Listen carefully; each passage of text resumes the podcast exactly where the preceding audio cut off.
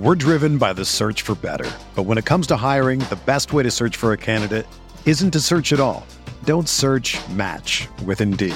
Indeed is your matching and hiring platform with over 350 million global monthly visitors, according to Indeed data, and a matching engine that helps you find quality candidates fast. Ditch the busy work. Use Indeed for scheduling, screening, and messaging so you can connect with candidates faster. Leveraging over 140 million qualifications and preferences every day, Indeed's matching engine is constantly learning from your preferences, so the more you use Indeed, the better it gets. Join more than 3.5 million businesses worldwide that use Indeed to hire great talent fast. And listeners of this show will get a $75 sponsored job credit to get your jobs more visibility at Indeed.com slash BlueWire. Just go to Indeed.com slash BlueWire right now and support our show by saying that you heard about Indeed on this podcast. That's Indeed.com slash BlueWire. Terms and conditions apply. Need to hire? You need Indeed. This podcast episode is brought to you by Coors Light. These days, everything is go, go, go. It's nonstop hustle all the time. Work, friends, family expect you to be on 24 7. Well, sometimes you just need to reach for a Coors Light because it's made to chill. Coors Light is cold lagered, cold filtered, and cold packaged. It's as crisp and refreshing as the Colorado Rockies. It is literally made to chill. Coors Light is the one I choose when I need to unwind. So when you want to hit reset, reach for the beer that's made to chill. Get Coors Light in the new look delivered straight to your door with Drizly or Instacart. Celebrate responsibly.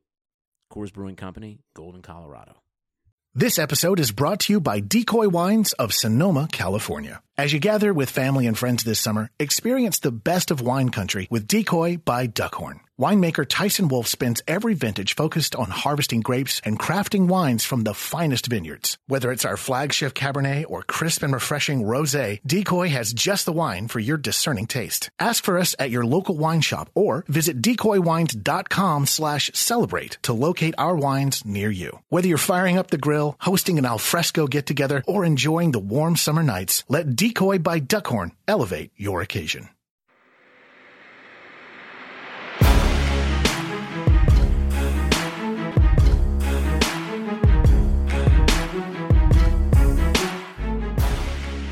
Hello, everyone. Welcome along to RotoViz Overtime on RotoViz Radio, brought to you by the FFPC. This is the New Year's edition of the show. My name is Colin Kelly. You can follow me on Twitter at Overtime Ireland. I'm joined today once again by my co-host, the co-owner of RotoViz, Mr. Sean Siegel. We're going to look a little bit back about how our season's finished up because last week we had the show where we recorded it ahead of Week 16 in our final games. We'll be talking about that a little bit later in the show. Uh, obviously, we'll be looking a little bit at Week 17, looking ahead to the playoffs, looking a little bit into 2019. So there's lots to talk about in an action packed show. Sean, the holiday season is still progressing. Some of our listeners will be listening to this after New Year's, but we're recording this on New Year's Eve. So I guess Happy New Year to you, first of all. And uh, I hope you've got over the holidays okay. And uh, I'm sure you're already thinking about your epic journey uh, back home again. Yes, thank you, and and happy New Year to you. Happy New Year to our listeners. It will be a fun journey back across the country, but that is still a couple of days away and get to bask in the glow of a week 17 that had uh, some surprisingly good games and brought the number one overall seed in the AFC to the Chiefs. So we're we're starting out 2019 in the right direction. So, Sean, looking at week 17, we um, obviously had a couple of couple of surprises. Nothing major. Um, I suppose the one that people probably might think was a surprise was the Eagles slipping in there uh, into the playoffs and the Vikings not making it in. This was one that I thought was always a possibility. Obviously, if you look at it from the Bears' perspective, um, you know, it was a case where they're heading into week 17. If they lose to the Vikings, they play the Vikings this coming week in the playoffs. If they beat the Vikings, they're likely to have to play the Philadelphia Eagles uh, minus Carson Wentz. And, you know, looks like Nick Foles is going to be okay to play, but obviously he picked up an injury in that one. But I think from a, a perspective of playing the opponent and getting the best matchup for yourself in the playoffs, now it mightn't work out that way for the Vikings, but uh, that's certainly a home game against the Eagles. Uh, for for, for the Bears rather is um, the best way I think for them to go. So it made perfect sense to stay, and the Vikings really did not uh, perform. And if you've watched them this season, this has been kind of a consistent factor for them. They've been pretty good in some games, pretty bad in some games, and this was one of the ones where it fell into the, the pretty bad category. I was surprised at how little of a fight they really did put up in this, but uh, the Eagles making it into the playoffs was something that um, I, I, felt was a strong possibility. Um, the other thing for me that was probably you could class as a surprise, but not really all that unpredictable after what happened uh, last week. Um, obviously, losing to the Saints was the Steelers missing out in the playoffs. Looking back over the last kind of 10 years, probably, I think they're probably the best team in terms of season long play. Um, they had some very high points and they had some very low points. You know, they lost to the Raiders, for example. Um, but the Steelers missing out in the playoffs, I would say they're probably the best team to miss out on the playoffs in recent history. Um, what was your thoughts on Week 17? Did either of those outcomes surprise you? Obviously, that meant that the Ravens made it in, and the Ravens game was highly entertaining. But uh, your thoughts on those teams that missed out or didn't get in or did get in uh, on the final week? Watching the Vikings at this point is pretty frustrating, and we'll talk about this a little bit more as well when we talk about the best buys and the biggest concerns for early 2019 drafts. But the change the Vikings made to their offense three weeks ago uh, appeared to work out in that first week where they played an overmatched Miami Dolphins team. And obviously, we saw the Dolphins crater yesterday, their coach then fired. Uh, but in the most recent two weeks, and, and you could see this already beginning to happen just in the second half of that Dolphins game, the changes were not changes that were going to work for this team. When you take the offense away from your two best players in Stefon Diggs and Adam Thielen, then you're going in the wrong direction. And clearly, the Chicago Bears have an elite defense. They were able to shut down the Vikings yesterday. Uh, but these are two teams now going very much in different directions. And after their win in a game where I didn't know exactly how much they would go after it with the situation where obviously the Rams crushing the 49ers and, and locking in that number two seed for the Rams. You have a situation where, despite sitting Allen Robinson, and, and that's not necessarily a big deal, Allen Robinson was not really an impact player this year, but for the Bears to win this game so easily, I really like their chances now as the potential NFC entrant into the Super Bowl. Now, clearly, you're going to have to go on the road at some point and defeat uh, at least one, if not both, of uh, elite teams in the Rams and the Saints. And, and that's a tall task. But the Bears right now, I think, are the team that's playing the best in the NFC. And, and clearly, then what that led to were the Eagles making the playoffs. And I think in a lot of ways that uh, creates a very fun dynamic outside of fans of the Cowboys and the Seahawks. Those other four teams now, I think, are the dynamic and exciting teams in the NFC playoffs. And, and certainly the the Seahawks and the Cowboys are very much on an upward trend. So we have six teams in the NFC playoffs that are very exciting, should create uh, an excellent bracket matchups play in that side of the playoffs. And, and from a fan perspective, I think that's all you can ask for.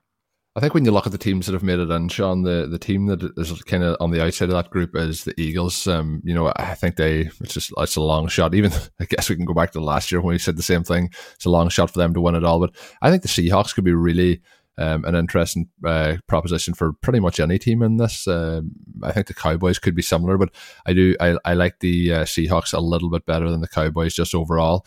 it's going to be an interesting uh, dynamic uh, moving forward. The the team that I think that's possibly been overrated a little bit is the Saints. I know obviously they rested uh, the majority of the players this last week, but you know, if you look at the the actual bet odds for the Super Bowl, they are heavy favorites to to win it all. Um, and I just don't feel the same way. You know, if you look through the teams that are in it, um, just uh, you know, I probably have them maybe fourth or fifth. I definitely wouldn't be putting my money down as them as the team I think is most likely to win it. Uh, I think looking at it, I would go with the Chiefs um, if I was going with the entire thing probably then I would slot the Rams still over uh, the Saints. Uh, I think it's going to be a fun, fun couple of weeks here watching these games. And speaking of, uh, you know, what happened in the AFC, um, the Colts obviously making it on Sunday Night Football in that winning in scenario against the Titans. It was pretty much uh, easy, easy work for the Colts. It could have been a little bit easier than they made it look, but um, overall, a simple enough performance uh, to get the win. I did back them uh, this past week prior to that game at uh, odds of 35 to 1 to, to, win the Super Bowl. I mentioned I jumped on the bandwagon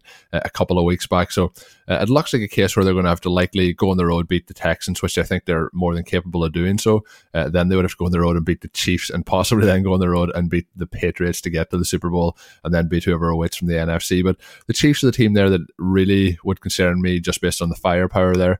Uh, what do you think the likelihood is of uh, that that magical run coming up here for the Colts, uh, or do you think I, have wasted that money? well, uh, obviously the likelihood is that you wasted that money. However, that is a fun bet, and they they look good. They're they're very much on the way up. Their defense has been ascending really from the beginning of the year until now, making steady progress. And then Andrew Luck looks like he's back. And while he did make a few mistakes in the game last night, and that game did close up a couple of times when the Colts looked like they had it in hand. Uh, he's moving that offense, picking apart good defenses, uh, going player to player, using the the drop off passes, using the checkdowns, and then attacking vertically, getting uh, T.Y. Hilton into space, using his assortment of other odds and ends players like Dontrelle Inman and Eric Ebron now is a real weapon for them. They look so confident out there and, and have all of the pieces. This is a more balanced Colts team than we've seen in a long time. So I really like this pick at this point. Uh, to me, it still seems like the Colts are going a little bit under the radar when you compare them to teams like, you know, the Cowboys or the Seahawks, who very clearly are on the uptick but the Colts are doing the same thing, and they they are very much a threat, especially when you look at them against really all of the non Chiefs AFC playoff teams. They they are right in there. They're the AFC is is balanced and deep, and you have a situation where the Chargers uh, have to go in as a wild card and may be the best team in the AFC. At the same time, when you're looking at the Houston Texans, uh, that's not a scary team. When you're looking at the Ravens, excellent defense, tricky matchup now, obviously with Lamar Jackson. But certainly, I don't think anyone would have been surprised if the Cleveland Browns had defeated them yesterday and knocked them out of the playoffs. And, part of that is, is a tribute to how far the Browns have come. They look like a very legitimate NFL team at this point. But the Patriots, not nearly as scary as they have been in the past. So when you're looking at, at that group of teams, if the Colts made it out of there, I don't think that would be a shock. Yeah, I think it's going to be it's a, it's a fun one to follow along. As you mentioned, I think they're going a little bit under the radar, but it's been a fun journey to see Luck getting back to where he was uh, pre his injury. I actually think he's playing better now than he was before his injury, based on the fact that he's not getting hit, he's not getting pressured, and they're scheming a little bit better, uh, as you mentioned, with the short passes and the dump off passes to try and avoid him getting uh, hit. So it's going to be uh, interesting uh, to see here as the, the coming weeks uh, move along.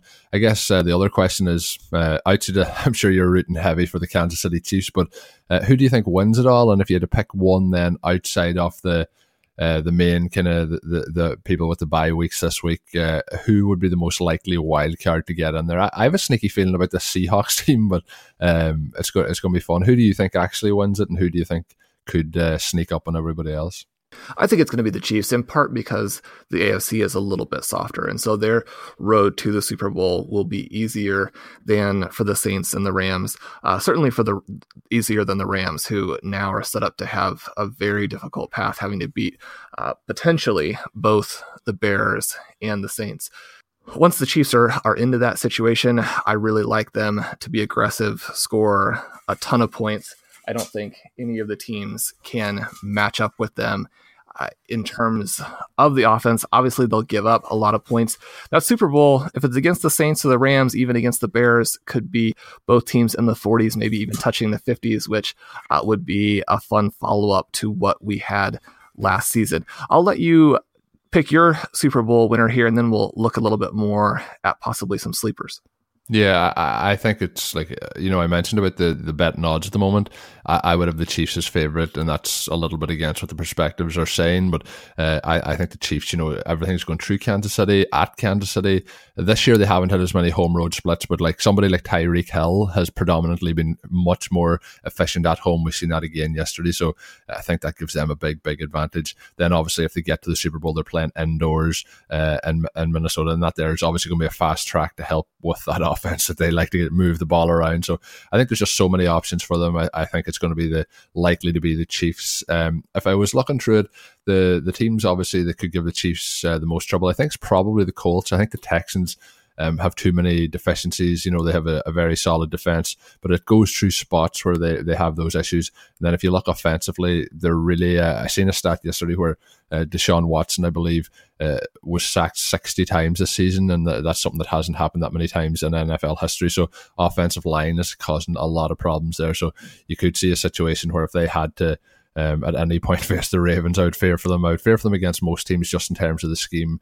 Um, so, we'll see how it goes goes there. Um, but if we're looking over to the NFC, I think I'd be probably looking at the Rams or the Bears, and I'm really hoping the Bears don't get there. Sorry, the Bears fans out there, but being in that Packers division and the rivalry that's uh, long standing, I find it very hard to uh, have any positive emotion towards them. Although I was happy to see them uh, knock the Vikings out uh, in Week 17. Um, I, I, think um, the team out to them that could cause a little surprise, I suppose, if I jump into my surprise team from that side of things is uh, the Seahawks. I think they're playing, you know, if they can keep the game close. But the interesting thing about the Seahawks is every time they have had to put up points this year, they've been able to do it. They kind of play within themselves just to do enough to win each game. And then if they're behind, they do enough to get themselves back in the lead. Uh, if you think back to the, the game against the Panthers, but they don't seem to blow anybody out in any week. So that's that's the concern I would have for them going against the Saints. Uh, you know, if they do fall behind early uh, and they're trying to, to shoot it out, but they they, they will be fun in, the, in this playoff race. Yeah, and I think the concern that I would have as a Saints fan is how much they have tended to play down to their competition. And the Cowboys and Seahawks, I do not see as legitimate Super Bowl threats because they don't have the consistent passing offense. They don't have the ability to go out there and really score points. They want to control the clock. And clearly, both teams have had a ton of success with that and with playing defense. But I don't think that that is a sustainable approach in the playoffs in 2018 right? Obviously, in the past, you could do that. I don't think you can do it with the quality of the offense, the innovation on offense, the willingness of some of these teams to go for it on fourth down. However, the team that I think is most susceptible to some uh, a trap game like this would be the Saints, where you could easily see them going out there, throwing some short passes, uh, having to complete uh, convert a lot of third downs, having a lot of handoffs to Mark Ingram, which really slows down their offense. Now, this doesn't make them not the favorite. It's going to be difficult to beat them in New Orleans. But if you allow the game to stay close, and that has the potential to be one of those types of games where they allow the game to stay close, then really anything can happen to you at the end. So I think that's a little bit of a of a trick there. In the AFC, both the Chargers and the Colts, I think you have to really like. Now, clearly, anytime you go on the road in the playoffs, it's difficult to win. You know, every year we have these games where it looks like, okay, the, the road team is playing better. They have more talent. Perhaps they were pushed down because of uh, quirk in the way the playoffs work, which is what ha- has happened to the Chargers, obviously. But then you go on the road in the playoffs and you find out just how difficult it is to win there. And certainly uh, the Texans have a good defense. The Ravens have an elite defense. Both of those teams have young, exciting quarterbacks who have ways to move the ball on offense. But I do think the lack of explosiveness from both of these teams will catch up to them in the playoffs. The Texans uh, thrive on running the ball over and over and over again. Obviously, the Ravens have that as really their offense with the running quarterback. I don't think these two running teams can beat teams in the playoffs like the Chargers and the Colts who have Philip Rivers, who have Andrew Luck, and have so many more ways to beat you and don't have to play a perfect game, don't have to have things fall exactly the way they want. If the Texans make a mistake, the Ravens make a mistake, it's going to be more difficult for those teams to overcome that because they need so much to go right on offense in order to get where they need to be points wise.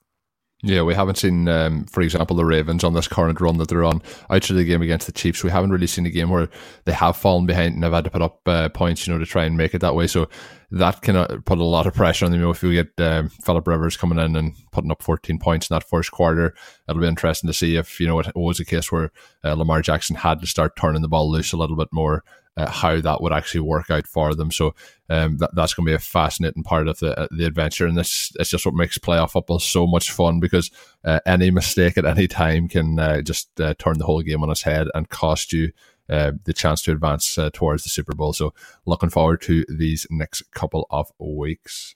So, Sean, today's show, as I mentioned already, is brought to you by the FFPC. They have their longest running and most unique playoff contest in the fantasy football universe. The FFPC Playoff Challenge is $200 to enter with a $200,000 grand prize and over $700,000 in total prizes, paying all the way down to 600 plus there is no salary cap. There is no draft to worry about. Simply choose the 10 players who you wish to make up your roster. There is one catch. You're only allowed one player from each NFL team. That means if you choose Tom Brady as your quarterback, or maybe Patrick Mahomes, if you're in Sean's case, you only can have one more chief on, or you can't have another chief on the roster. That means your roster for the duration of the playoffs will stay the same, including the playoffs. There will not be any changes, substitutions, or free agent pickups once the rosters are locked, and all NFL teams get knocked out so you're so well your players so uh, choose your team wisely the contest is capped at 4250 total entries and will sell out as it does every year. Registrations will close on Saturday, 5th of January at 4:30 p.m. Eastern. Don't wait, go to myffpc.com and get your team now. That's myffpc.com. Get your team and go grab that $200,000 grand prize. This episode is brought to you by Decoy Wines of Sonoma, California. As you gather with family and friends this summer, experience the best of wine country with Decoy by Duckhorn. Winemaker Tyson Wolf spends every vintage focused on harvesting grapes and crafting wines from the finest vineyards. Whether it's our flagship Cabernet or crisp and refreshing Rosé, Decoy has just the wine for your discerning taste. Ask for us at your local wine shop or visit decoywines.com slash celebrate to locate our wines near you. Whether you're firing up the grill, hosting an alfresco get-together, or enjoying the warm summer nights, let Decoy by Duckhorn elevate your occasion. Love a good deal? Sail into the season at Banana Republic Factory's Mega Labor Day Sale. Entire store 50 to 70% off. Dresses from $19.99, polos from $16.99. Find your nearest store or shop online only at Banana Republic Factory. So, Sean, in the third quarter, we're going to talk for a couple of moments here, looking through some players that we might expect to have high ownership in competitions like the FFPCs or other similar contests. The FFPC is one that I mentioned there in the promo, is coming up with a team consisting of 10 players, and the format is one quarterback, two running backs, two wide receivers, one tight end, two flex positions, one kicker, one defense. The flex can be running back, wide receiver, or tight end, so no super flex rules in this one.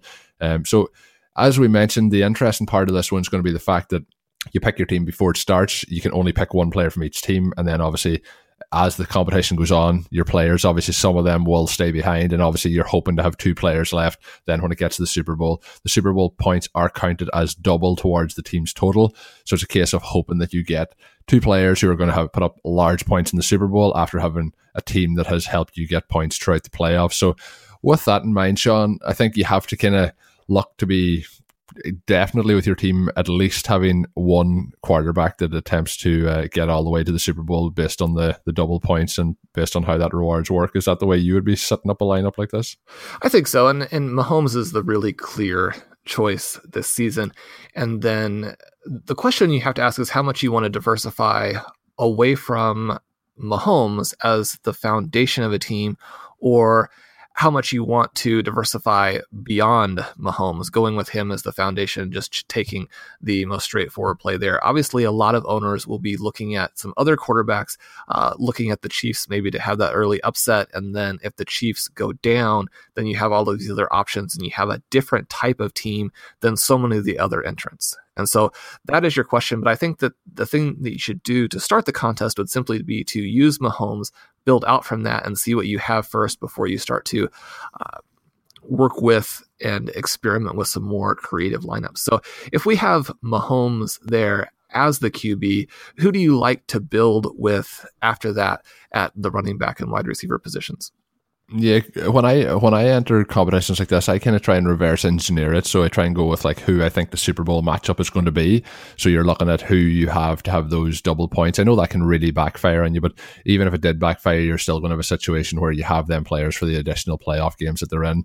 So the likelihood, like you mentioned, is some of these players that people are going to expect to get to the Super Bowl are actually going to get eliminated in the early rounds, finish with low points totals, and then you can have that kind of contrarian play if you did avoid Mahomes. But as you mentioned, I think I've touched on it, you've touched on it. We think the Chiefs are going to be in the Super Bowl. So if you're going from that uh, range of thinking, uh, it's a case where I'm going to, to go with Mahomes uh, and start off at that point because you, you're going to have him on the run through the double points at that point. So when you're looking, then you're trying to get somebody from the NFC um, that you think is going to make it to the Super Bowl. Um, you know, somebody from the New Orleans Saints would be a prime pick there, or else somebody from the Rams. I would be probably going the route of the Rams, and I'd probably be looking at if you're looking at the season really the most consistent scorer out of those guys has been Gurley. Obviously, we had a big week this week from Cooks. We've had a couple of big weeks from um, from Woods. Uh, you know, flipping back and forth between the two of those guys. But I think you know the most consistent option on that weapon or on that offense is Gurley. So I would probably be going that route. Uh, depending if you, I'd be doing that best if you thought it was the Saints or uh, the Rams were most likely to get to the Super Bowl. Would that be kind of the option? Would you be kind of reverse engineering it back like that as well, Sean, or would you just be going for which lineup you thought would, would fit in the best and hoping hoping it goes well? Certainly, I think you have to look at, at who you expect to make it and what could be some unlikely uh, matchups. I think that one of the ways that I like to do it is look at what the best players would be, the best plays would be if the games didn't matter, because then you can pick some of the highest scoring guys and perhaps have lineups that are unusual simply because certain players are being faded because their team is expected to lose. And a minute ago, I said that I really like the Bears as a team that could be that dark horse Super Bowl champion, even with the tough road. At the same time, when you look at a contest like this, they don't necessarily have the type of player that you would want to play in a playoff contest. And so this would be an excellent chance to bet against them and perhaps pick the Bears defense, use that opportunity there and then go with a different type of player because if you expect the Bears to go through, you still run into the problem of who do I play? Allen Robinson injured and mostly ineffective this season. Uh, targets really spread among those other receivers, including the tight ends who are not used that often. Then you have the two running backs, Jordan Howard, Tarik Cohen, and uh, Cohen very exciting at moments, but perhaps not the guy uh, you want in this type of format, unless you're expecting the Bears to really have to go shootout style and, and come back in some of these games. And in that case, he becomes a more interesting play. But if you look for the Bears to go out, you can add a Zach Ertz to your lineup and have that best tight end other than, other than Travis Kelce. So if you predict that the Eagles have a possibility to spring the upset here, then you can start to build out this elite lineup that would be more uh, like a lineup you might want to have for a season long team or, or something to that effect. Yeah, that's the interesting thing too. You know, when you look at uh, having only one player per team, that does include also uh, the flex and the kicker. So you're looking at a situation where you do need to, to filter those around. Now, if you're looking for a kicker and you're looking for a, a strong option who you think is going to score on a consistent basis, and there's not a lot of other options in the team that you probably go um, with a huge amount of confidence, you're probably looking at the Ravens um, and, and going that way with the kicker. Um, if it's uh, with Tucker, obviously, if, if it's a situation like you mentioned with the Bears, where it's hard to, if you've picked Mahomes, you're not going quarterback. Um, the running backs are kind of FA to, to have a consistent week to week. You know, we've seen uh, both of them get in the end zone yesterday, but it was a game where Jordan Howard had the majority of the work. Um, so I think the Bears defense makes sense there. The interesting one then is when you start to look through it, like if it's a case where the Eagles are only going to be in for this one contest that you think they're going to lose after the first week, it's very, very difficult to put somebody like Ertz in there, but you're going to have to pick somebody from the Eagles to have on that offense. So when you have Mahomes, that rules out Kelce. Do you then, like, you're probably looking at the next options as Ertz or Gronk. Uh, is there any other tight ends that would be fitting into your ideas outside of those and, and this sort of a lineup? Obviously, you have Ebron. Um, you know, I'd be probably looking more to take Hilton from the Colts. So, what's your thoughts there um, with the tight end position? Certainly, you go with Ebron, and that would be another excellent choice. I think that one of the reasons why you would really like to go with Ertz is because unless you have Ertz or unless you have Kelce, then the tight end is going to be a low scoring position anyway. So if you lose your tight end off of this roster, and one of the elements here is that you are going to lose players as you go through. So choosing Ertz having him if they spring the upset, losing him if they don't, uh, that's a really both safe and high upside way to play it.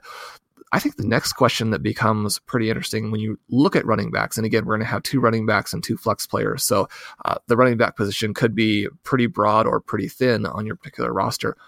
It's that Seahawks Cowboys game because depending on who you are picking there, I think you either want Chris Carson or Ezekiel Elliott to be one of your foundation players. And if you like the Seahawks, Chris Carson could be one of those sneaky players who has a ton of upside going through the player the playoffs, but maybe doesn't have as high an ownership. Yeah, no, I think I think Carson will be somebody I'd be slotting in there. Yeah, obviously we haven't really touched on it yet. We're not going through because you could be in a different format where you don't have a salary cap. But if you're in a salary cap league like the FFPC, you're you're set with the salary cap as well, so you have to fit under that. So it makes it another step. But I think Carson, somebody who helps you fit into that kind of lineup of things. And the other one, you know, that is the likely Seahawk that I would use based on how they've been running. Obviously, there's been an efficiency there. We've seen Lockett get in the end zone again, but it has been done on an, an incredible, incredibly efficient rate because Wilson hasn't had to pass all that much. Um, so it makes it interesting because you do have the case where you're likely going a case like you have the two wide receivers, you have the two running backs, and you have the one tight end, but then you have two more of any of those positions to put in based on your flex. Um, so looking at how we've kind of gone through it a little bit so far, you know, once you start to eliminate off, I think you likely you have to put Hopkins in there based on the fact that even if they were to lose to the Colts, uh, it's a situation where um, you have one on each, uh, you know, on the roster because who else are you really going to put in with confidence out of that uh, Texans team if you're if you're going out to the quarterback. And uh, I think it's a situation where you've put in here with Hopkins and Hilton, and I mentioned Hilton already. Uh, like if you if you go with Ertz at tight end, go with Hilton there.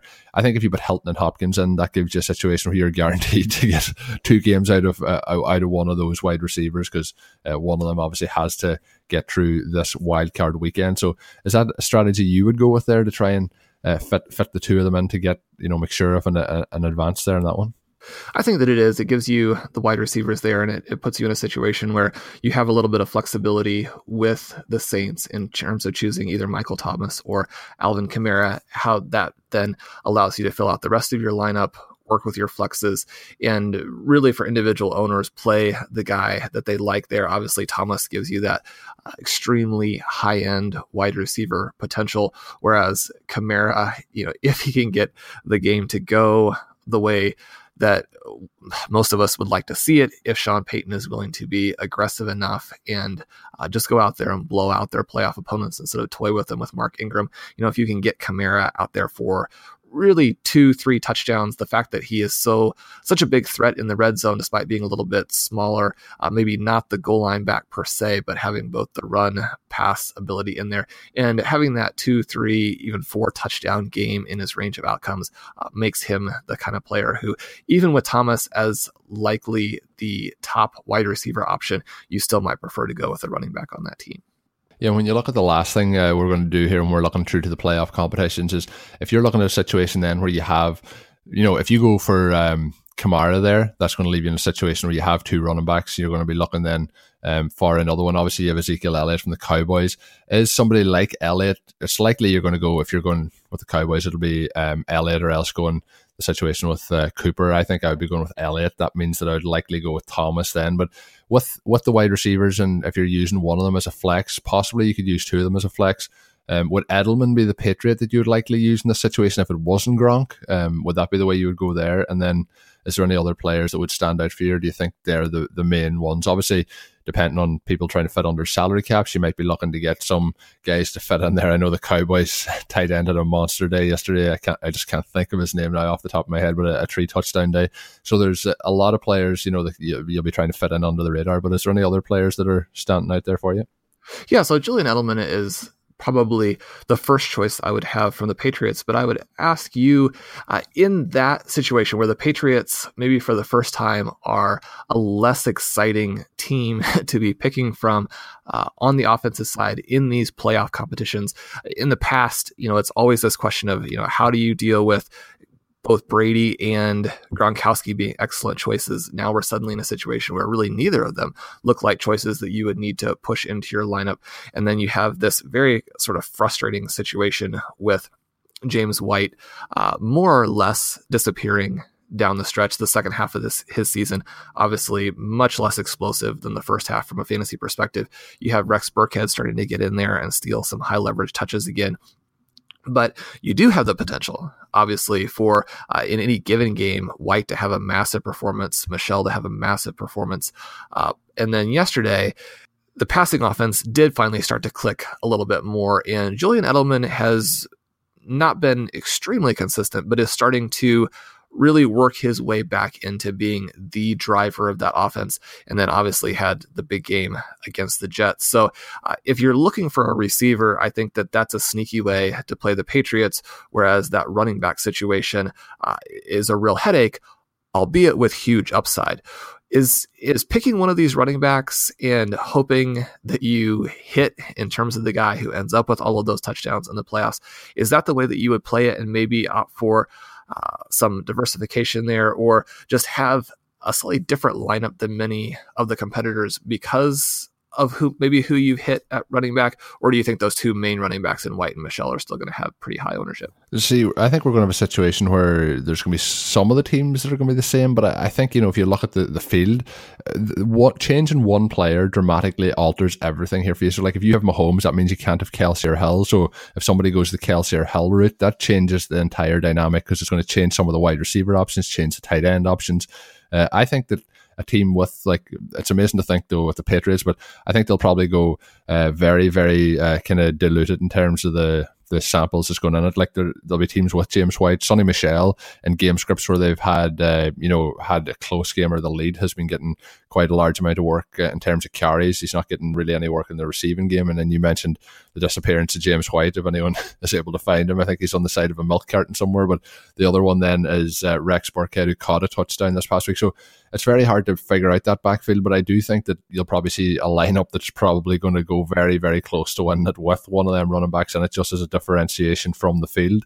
I think when you're looking then as well at uh, fitting under salary caps, I think there'll be um, less expensive options than obviously the top tier players that are probably going to go rostered on most lineups. So it's going to be an interesting one to see how it shakes out. But uh, the real interesting dynamic is the fact that it's one player from each team. So it's not a case where you can stack Mahomes with Kelce or stack Mahomes with uh, Hill. Makes it very, very interesting dynamic uh, going forward. So I'm looking forward to to follow in some of these competitions as we get uh, closer to the Super Bowl to see how things go. And as with every year, we're going to see a couple of surprises where one or two of the teams that we probably don't expect to advance all that far uh, are going to get uh, quite, quite a run. If you look at like last year, for example, with the Eagles, um, if anyone was putting in Nick Foles at the start of a competition like this, we would have thought they were crazy. I remember back to the year the Ravens won the Super Bowl, um, somebody had I was watching a TV show and they went with a complete Ravens lineup, and obviously at the start you would have thought that that was absolutely insane. It was definitely going to be a, be a no show come the end of the competition, but uh, obviously they, they won it all out. It, it wasn't based on one per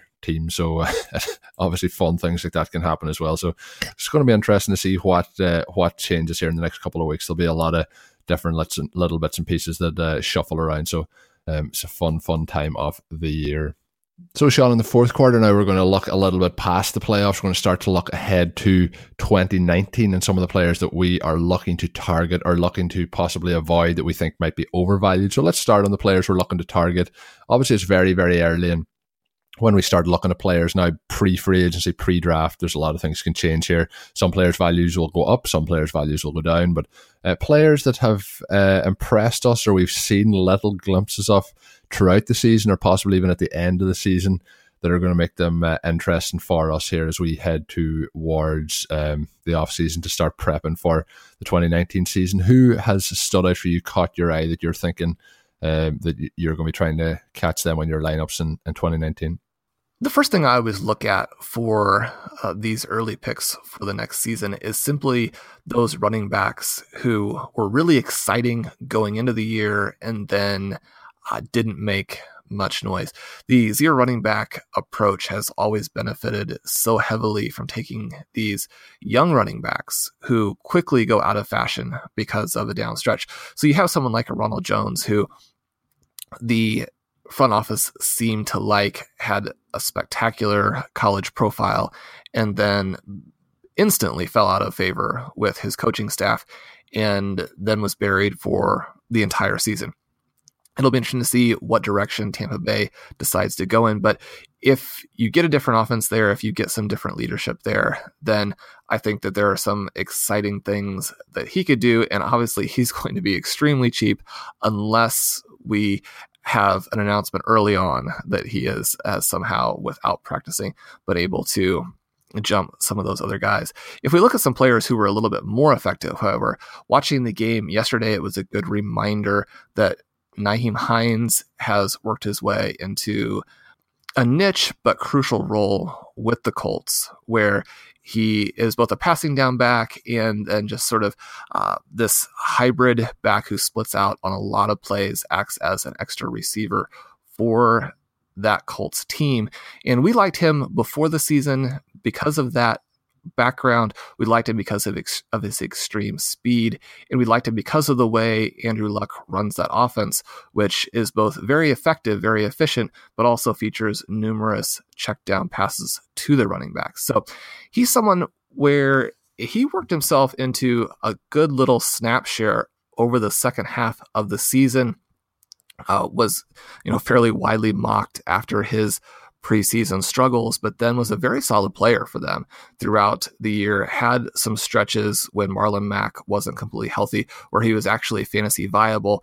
There's definitely a scenario next year where Mack could still be a fantasy starter and Hines could move into more of the Tarik Cohen role.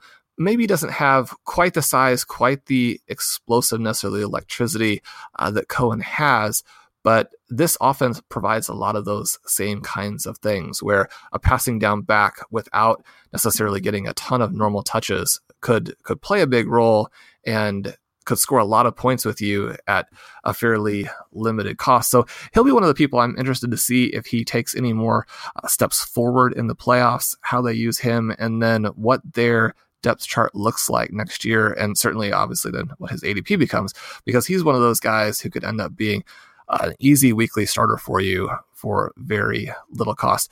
As someone who has jumped on the Colts bandwagon, have you been watching Hines or are there other guys like that that you might be looking to? Hines is somebody who, like all season long, you know, in Dynasty as well, I would own him in quite a few leagues. So I found, you know, kind of in the early weeks of the season that he was a very profitable player to have in those lineups. Um, he's somebody who I think is like you mentioned, fits into that kind of Tarik Cohen, possibly not as efficient or as effective as he can be. Probably fits into that, uh, you know, theoretic Giovani Bernard kind of mold. And that's kind of where a lot of my uh, players will end up coming from. So he's definitely somebody who um, I've liked watching. I have to say, Marlon Mack has looked uh, much better over the last kind of four or five weeks. So that's uh, a little bit of concern for people going in for Hines. But I do think in a, in a pass heavy offense like the Colts, um, like I mentioned already, with trying to get the ball out of Luck's hands a little bit quicker from time to time, uh, Hines has proven to be very efficient that way.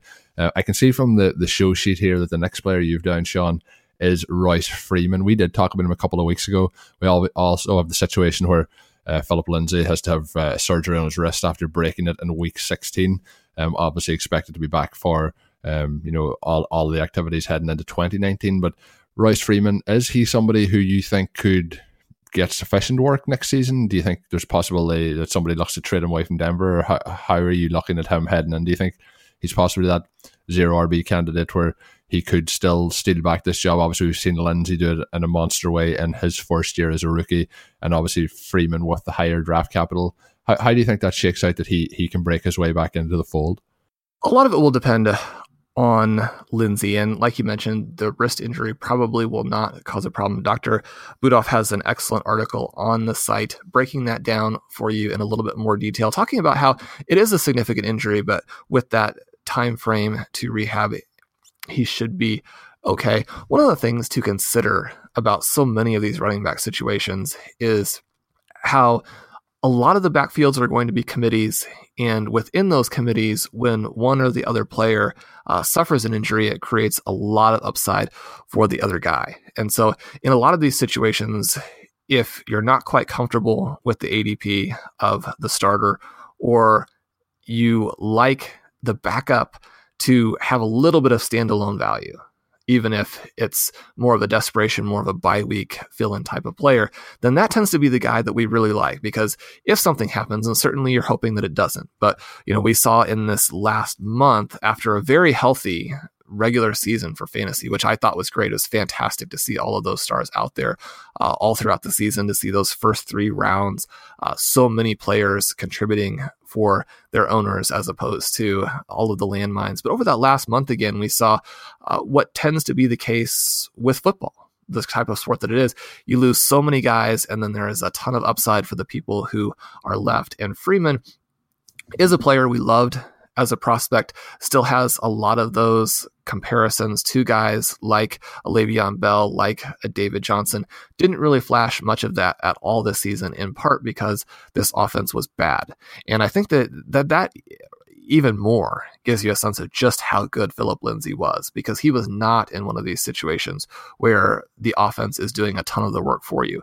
You know, you see someone like uh, Kamara, like a Gurley, those guys are fantastic. It's certainly no criticism of them whatsoever. But what really launches them to that very top level is just how good their offense is. You know, how much space they have to work with, how many goal line carries they get, uh, how well the offense sustains drives. All of those types of things play to their favor. And Lindsay was not uh, getting the benefit of any of that, and yet still fantastically successful rookie season coming from this undrafted status. So L- Lindsay is the guy there, but Freeman, if he ends up having some opportunities, and if the coaching change, which they've already committed to here, if the coaching search, the new coach, the new offense, if it creates a, a better environment, then either or both of those backs could really take off. And the thing that you liked yesterday, even though it's just one game and it's just in some ways a throwaway week 17, is that after not being targeted for much of the season, Freeman caught or was targeted 10 times yesterday, caught eight passes if he has that in his profile and a lot from his back his background at Oregon and then his specific athletic profile suggested that he did. If he can be that big back who does play in the passing game, you know, if, if Devontae Booker can be, you know, pushed even more to the background, then he has some big time upside. And, uh, you know, someone who was drafted early this year and completely disappointed was not playable really much of the season you would expect his ADP to be very, very manageable in 2019. He's the type of player who tends to be very heavily punished for a bad season, and, and in many ways, rightly so. Yeah, I feel the same way. And you mentioned week 17. Uh, I actually had Royce or uh, Devontae Booker in a couple of my lineups uh, based on I thought that he would get all the passing work. So uh, obviously that was um, a very positive sign for Royce Freeman uh, to get those uh, targets and to make those receptions. So that was something that uh, worked worked well for him there. going to go rapid fire through a couple of mine and a couple more of yours, Sean, here. So we'll give a quick thoughts. and if you have no thoughts on these players or you don't agree, we can wrap through them fairly quickly. first up, obviously, I'm going to mention Amari Cooper uh, finished the season very strong. I think he's going to probably be propped up a lot higher than he was, obviously, uh, eight or nine weeks ago, but I think he still could potentially be a value when we see his ADP for 2019 because uh, I just think that that we've kind of seen uh, the rebirth of Amari Cooper. The one I'm interested in is Jarvis Landry. Obviously, we've kind of seen him over the last uh, four or five weeks uh, show what we kind of were hoping for at the start of the season. He's had uh, two 100 yard games in there. He had a game where he had 100 uh, yards from scrimmage um, against the Carolina Panthers. So some he had 54 rushing yards in that one, uh, and then he's had a couple of touchdowns in there as well. So he's had a much stronger finish to the season. Is he somebody that you think could uh, go with a lower, you know, projection from what we had him this year? Obviously, kind of second, third round. Do you think he could be possibly down in the fifth round, making him a value uh, and somebody we target again for 2019? I'll probably have Landry on a decent number of teams simply because I'm a big believer in his talent. And even with the way this season went, he was still fantasy viable. On the other hand, it is a little bit of a concern that this offense looks like it will spread the wealth. And the way he was used does not fit with his skill set. I was seeing something earlier today about how his yards after the catch had fallen by hundreds of yards over what he had done earlier in his career. They're trying to target him more down the field. Obviously, there's a lot of emphasis on air yards and depth of target and that kind of thing, and how understanding that information can help you make good fantasy choices. And, and sometimes we can lose the sense of why, for many players, that wouldn't be good at all. And why it wouldn't be good for Jarvis Landry to have targets more down the field in terms of watching the game yesterday, even though he had a very good game, and watching the games over the last couple of months. He's having a lot more targets along the sideline that are incomplete and not particularly likely to be complete. He's getting a lot lower value targets where when he was working underneath, working across the middle, he's a fantastic run after the catch guy, but he's also fantastic with the catch. He's incredibly tough. Yeah, so he had the the fantastic catch yesterday, where the officials seemed to rule that incomplete simply because the catch looked so impossible. And so he's got these multiple abilities that are at the very top end of the receiving category, but he's not the kind of guy you want running deep necessarily. He's not the kind of guy you want running all of these patterns along the sidelines. You know, he's this somewhat unique weapon where if you get him involved over the middle, he can be the chain mover. He can be the guy who catches those passes and then runs with authority through the center of the field, gets that yards after catch, uh, is, is one of the top players in that category and can create a bunch of high success rate kinds of plays, right? So when we're looking at this depth of target, when we're looking at these air yards, when we're looking at these guys who get these longer passes, one of the things that you lose with that, now there, there are tons of things that you gain, but one of the things with you lose is you lose a little bit of that success rate where you're going to have more incompletions. You're going to have, um, obviously, a less consistent moving of the football through those chunks that you need to keep the offense rolling. Now, with Mayfield, he's done a fantastic job. They moved the ball, they've scored points. And so the offense as a whole is functioning, but they're simply not using Landry the way that uh, that he makes sense, the way that he's the most successful, and the way that it really makes sense to pay him like that. When you've sort of relegated him to the same level in the offense as guys like Breshad Perriman and Rashad uh, Rashard Higgins, then you know, you have a little bit of a problem there because there's a difference not only in the skill level and the profile, but also the compensation for those three players. So I think there's possibility that the Browns will get him back involved in a way that we'd like to see. It's certainly possible they're going to completely scrap what they've been doing. I mean, there are some whispers coming out about some pretty scary names attached to that coaching position where, with how well they played the last month and a half, you might think that their interim coaches, uh, both head coach and offensive coordinator, would get a shot at that. So still a lot of question marks there. Uh, but I, you know, I think you would you would certainly want to see Landry's ADP fall, which it's going to, before you would start to consider him again if they're not going to use him in that high volume role. Two of the guys that we have liked at RotoViz and had flashes this season that you have down on your list. And I'm interested to hear if you think their ADPs will be expensive, if you think that the injuries and the, maybe the short time frames they had with success will keep them cheaper, uh, what your positive thesis is on Aaron Jones and Will Fuller. I well, I guess if Dave Caban's listening, uh, he's the biggest Will Fuller fan out there. I know, but I've I've said on this show that I, I believe that when he's in the offense, the the Texans are both better for uh, Deshaun Watson. Obviously, he had a monster game this past week, but also helps out uh, take some coverage away from uh, Hopkins. But even with the coverage there, it doesn't seem to affect him. So I think Fuller's somebody who, even in the small sample size this season, played seven games at over 500 yards. Uh, I think that him coming back, I think he could probably injuries tend to have two different effects on players. They have play people just forget about them, or else people start to overhype them and believe they're better than they are when they're coming back from injury. That'll obviously take the ADP to help me decide if they're over or undervalued, but Fuller somebody to me at the moment who because the Texans have still has success without him, uh, I, I, think that he could potentially go a little bit undervalued heading into 2019. So he's somebody who I'm going to be targeting uh, at the early stages. The other one's Aaron Jones, who obviously has been injured for the last couple of weeks, and we've seen Jamaal Williams uh, have the big game two weeks ago. So sometimes these sort of things can uh, kind of filter into people's minds and they can have the, the wrong effects. But I think Aaron Jones, what he done in the passing game when he did get the opportunity, it was kind of ridiculous that he didn't get the opportunity a little bit earlier. Uh, and what he was able to do then when he was rushing the ball, I think that he has shown that he's extremely dynamic. And I think that coming back into 2019 with a new head coach, with uh, the offense hopefully starting to click into a little bit of a higher gear than it did this year, where tended to struggle the majority of the way through. I think Aaron Jones and Will Fuller are two players that I'll certainly be targeting heading into 2019. Uh, are they on your radar? And just as we get to the, the last two players, uh, I have Calvin Ridley down here as a player that I think could be primed for a, a, huge second year. Obviously, he did have quite a big rookie year, but I think uh, that's a sign of more things to come for him and the other players. Kenny Golladay, who I was just looking up uh, 2018 ADP before we recorded, he was actually the wide receiver 53 an average draft position this past year. So his ADP of average draft position could potentially be the biggest jump for 2019. But I still think uh, there could be value there with him in Detroit uh, heading into 2019. So out of those four guys, is there any of them that you have any interest and thoughts on?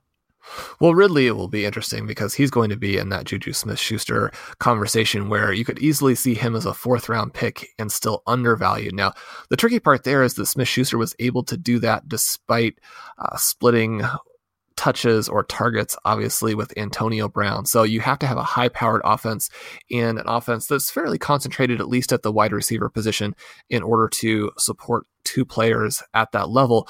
But with the relative weakness of the rest of the Falcons receiving corps. Now, Mohamed Sanu did have an excellent season, but certainly seems like more of the player who uh, is a role guy and will fill in in those situations where the offense needs other people are maybe being taken out. And simply because in the dome, the Falcons really are set up to have such a strong and such a high floor as a passing offense every year.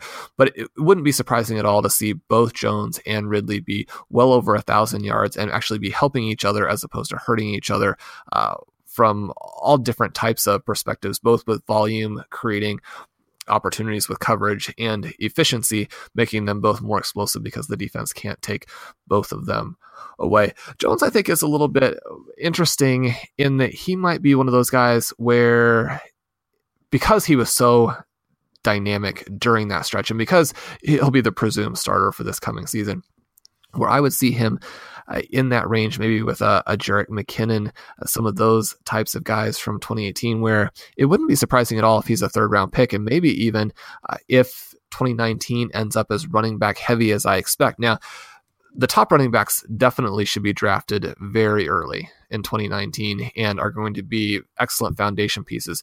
The concern that I have with people drafting running backs is not those top guys, but when you then become desperate or scared because you've either missed out on a top guy or you're worried that you're going to have to stack these players. And then we start to get in the rounds two and three and even four with some players who are maybe uh, less palatable, have some more red flags, have some issues with their profile that maybe they don't have that same amount of upside and certainly not the same floor that a top wide receiver would have. So Jones, if he gets up into that late second round, if he gets up into the third round area, then he doesn't necessarily become a bad pick. He becomes a much more risky pick, a much more interesting pick, because he's certainly not a sleeper or a, a value pick per se at that point. And Nick Chubb, I think, is another guy who would fit into that potentially overvalued area where I had Chubb on almost all of my redraft teams this year. Uh, Blair Andrews wrote some excellent articles about why you want to target the rookie running backs in that range. Obviously, he was a top prospect. And then once they got rid of Carlos Hyde, he was fantastic and put up excellent rushing numbers. I believe from that point was only outrushed by Ezekiel Elliott. Now the problem comes in in that he does not catch passes, and both because of his profile and because of the presence of Duke Johnson, uh, who certainly if they do change the offensive staff, and, and I think a lot of us hope that they don't, but if they do change the offensive staff there, again, you have this opportunity for Duke Johnson to be used more. Uh, if you were a Chubb owner, having him was was bittersweet in that it was exciting to get almost an extra bonus guy into your starting lineup, and yet that development as a receiver, especially in the fantasy playoffs, as you're chasing that $150,000 prize, that $250,000 prize, you know, he was not there as the big scorer that would put you over the top. And while you can expect development as a second year player, and certainly would not surprise me if he were a top 10 running back next year. And so you're saying, well, if he's a top 10 running back, then having him picked in the second round is not a problem at all. But really, what we're looking at are the different scenarios and, and the possibility for the extreme upside that would create a league winner. You know, does he have the upside of a Kamara, of a Christian McCaffrey with all of those receptions? Because in the contemporary NFL, I mean, you have to catch a ton of passes at the running back position to really be a threat with those top guys. So he would be someone who would be on my overvalued list. I see you have Derrick Henry and Tevin Coleman as potentially overvalued guys, and I'm guessing perhaps for different reasons. Yeah, for, for different reasons, but a, a little bit like you know I mentioned with uh, some of the players finishing off the season strong a little bit earlier, like Jarvis Landry. Sometimes that can push people up again a little bit too high. It depends if people remember um, you know, in g- terms of the general public, if people remember those first eight weeks or the last eight weeks, and um, uh, you know that that can make a big difference on it. Chubb is a, a case as well, where obviously we talk about here, uh, depending on where the ADP goes, because during the season, I think you're probably the man that was uh, on the on the Chubb kind of to get him released uh, at Hyde as soon as possible. We were talking about how explosive those plays were when he was sitting behind Hyde, uh, you know, early in the season. So it just shows obviously when the ADP gets to a point where it's too rich, it obviously we still like the player, but it changes uh, the value dr- dynamically or sorry dramatically. Uh, the players I have, as you mentioned, there is Derrick Henry, Tevin Coleman. Henry obviously finishing the season off quite strong from a rushing perspective, um, and obviously they, they started to kind of go with him as the lead back down the stretch and uh, did show some stuff. But I think that'll push him up into a tier where he probably would have been going, uh, you know, significantly later. You know, if the if you were talking about before, I think it was maybe week fourteen, he had the first big game against the Jaguars. So it'll be a situation then where he would have been going in the double digit rounds. I think now he's probably pushed up, I would imagine, in, into that kind of fourth, fifth round, depending on how when things shake out. Uh, I don't know if you think that's too high, Sean, for kind of projecting, but I, I feel that's where he probably will be going. I feel Tevin Coleman at the moment, obviously, people uh, will be disappointed with how his season has gone. But he did have one or two games towards the end of the season. But the big thing for him is going to be where he lands in terms of free agency. I find it pretty much impossible to believe that he'll be back with the Falcons this coming season. So he'll be a free agent. And obviously, if he fi- finds a, a, new landing spot, uh, we can start to see the hype rise very quickly. We did see it, for example, last season uh, with Jerick McKinnon that you mentioned. He did get injured before the season, but free agency often sees these players get really uh, ramped up in terms of their value, uh, and I think that's why he could be uh, too too overvalued. And Derrick Henry, just for the, the finish down the stretch, I think he he will people will start to to buy into to the hype again and uh, get behind him. Although Henry's a player I do like, I just think he's gonna it's going to get out of control a little bit. So, would you agree with those two? I, I, do, especially with Henry, where unless he has one of those playoff games where you know he has 15 carries for 25 yards, then the hype is going to be extreme for him. And I, I wouldn't be surprised if he also ends up in that second round area. And it's not that it would be impossible for him to return value or be a solid player at that point. But again, without the receiving numbers, you're looking at the necessity for so many long runs. I mean, he's built this last month on breakaway plays. And I don't think that you can completely discount those. It always bothers me when people are like, well, you know, if you if you get rid of Chris Johnson's long runs and then just look at the you know yards after contact he had on other plays, then he wasn't a good player. Well, I mean, that completely uh, eliminates the value that's very real that Chris Johnson brought to the table. You know, to say Derrick Henry shouldn't get credit for the long runs, I mean, that would be a, an absurd way to look at it, both from a reality and from a fantasy perspective. But he's a very specific role type of player in that he has to have very specific things happen for him within the context of a game to put up the big numbers. And that's one of the reasons why he struggled for his first season and a half. And so, for someone who was legitimately on waiver wires going into the fantasy playoffs to suddenly be a second round pick the next year, which, you know, we saw just how much that Chiefs playoff game the previous year had affected his ADP and where it pushed him up to, then you know he, he's going to be at a level where it's difficult for him to pay off. Tevin Coleman is a is an interesting one. He's been one of my favorite players. Obviously, uh, a very erratic and disappointing season this year. If he goes to a team that uses the running back in the passing game, I think it'll be difficult for him to be overvalued simply because he has that breakaway potential. And any team that uses the running back in the passing game will use him and will create that floor to where he doesn't even have to be good. I mean, the problem that you have with players like Nick Chubb and Derrick Henry is that they have to be fantastic to return fantasy value. And really, if you're trying to build in this, you know, high floor, high ceiling kind of team, you want to have players who they don't have to be good to be fantasy viable. And then when they are, like a Christian McCaffrey, then you've won your league. And so I think that Coleman has a little bit of that, but certainly we have to follow where he goes in free agency. And then the problem just becomes that if you're a dynasty owner, then it's great if you go somewhere that, that is going to use him appropriately. In, in redraft, his value will be so closely tied to that that it probably will be difficult to get a value on him because if he goes to the Kansas City Chiefs, for example, then again, you're, you're talking about someone who could be picked in the second round and maybe even be a value there. I mean, we, we've seen what uh, players like Damien Williams, like CJ Anderson have been able to do uh, with the Rams, with the Chiefs. Now, again, that doesn't invalidate by any stretch what Todd Gurley has done, what Kareem Hunt did, but it gives you a sense of what a player maybe in that Tevin Coleman talent range could do in an offense like that. So certainly people will be following that Chief situation. The player there is going to skyrocket. Obviously, be following Tevin Coleman as well. Yeah, and as we finish up, Shawn, I know some of the listeners have been following along with uh, your progress throughout the season. My progress in my leagues has not been as uh, successful due to injuries and some uh, bad bad calls at, at, certain points of the season. So, uh, with you and uh, the F or some of the bigger leagues that you were in this season, how did you finish up uh, in that final week of the playoffs? week week sixteen was a lot of fun. The my my FFWC team, the main event team, was able to hold off uh, its opponent in that three week final. So the five hundredths of a point loss in week 13 that forced the playoff did not end up costing me. And, and obviously, that was a lot of fun.